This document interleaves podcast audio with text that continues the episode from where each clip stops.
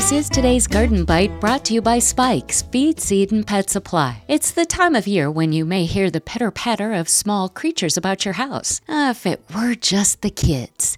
Nope. It's mice seeking shelter in your cozy home. With the holidays here, the last thing we need is a mouse to show up. Here are a few mouse facts you can play trivia with. They are nocturnal with excellent hearing, vision, and sense of smell. They can swim, jump, and run up to 8 miles an hour. Most outdoor mice live about 18 months, as they are preferred snack for many other critters. Indoors, captive mice, those lab mice, can live up to 6 years. Mice will eat your food and nearly anything else. They can get into glue, soap, paper, anything to make a nest. With a gestation period of about 19 days, mice can have 13 litters in one year with six or more babies per litter. That's a minimum of 78 new mice. Ugh. So, where you find one mouse, chances are there are many more. In an old house, I caught seven mice one year. I have no problem trapping and disposing of them. It was the one that somehow got in my car and ran by my feet while driving that put me over the edge.